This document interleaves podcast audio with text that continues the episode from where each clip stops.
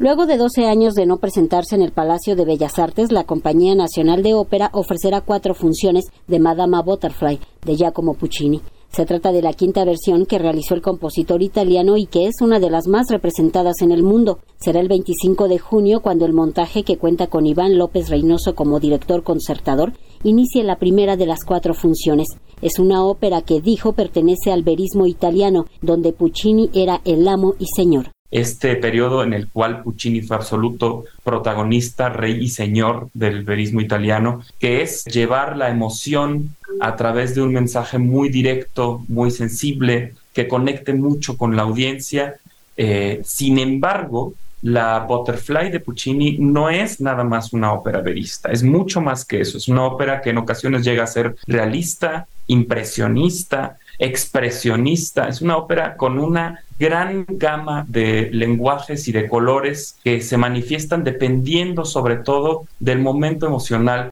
La trama es la trágica historia de amor entre una joven geisha, interpretada por la soprano Maribel Salazar, y un oficial de la Marina estadounidense, quien se casa con ella sin amor y con la clara intención de abandonarla. Ella, acompañada de su hijo y asistente, espera pacientemente el retorno del marido, a pesar de que sus allegados tratan de convencerla de olvidar esa posibilidad. Luego de tres años, el esposo regresa, pero no viene solo. En conferencia de prensa virtual, Iván López Reynoso destacó la posibilidad que luego de los momentos severos de pandemia se pueda llevar a la escena una producción de gran formato, con una ópera que él ha dirigido un par de veces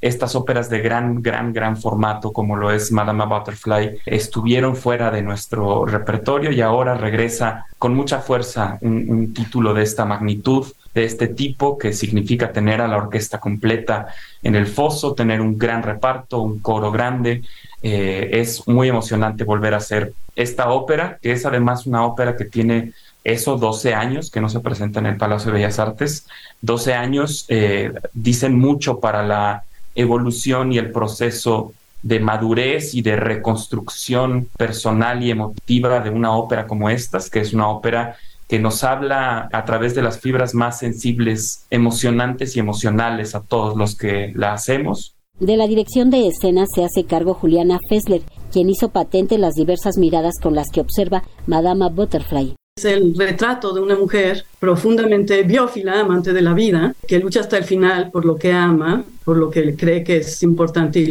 por lo que cree que es una vida honorable. Y desde ese ángulo hemos construido una puesta en escena que trata, intenta acercar a esta mujer y a estos personajes a, a todas las mujeres del mundo que han vivido y viven la realidad de Madama Butterfly como un homenaje y como un con profundo respeto y lo que intentamos es que todas y todos que estemos en Palacio sintamos profundamente toda la emoción a donde nos lleva esta ópera que es increíble y sí es muy difícil porque es muy conocida. Madama Butterfly se presentará el 25, 27 y 29 de mayo y el 2 de julio en la sala principal del Palacio de Bellas Artes. Para Radio Educación, Verónica Romero.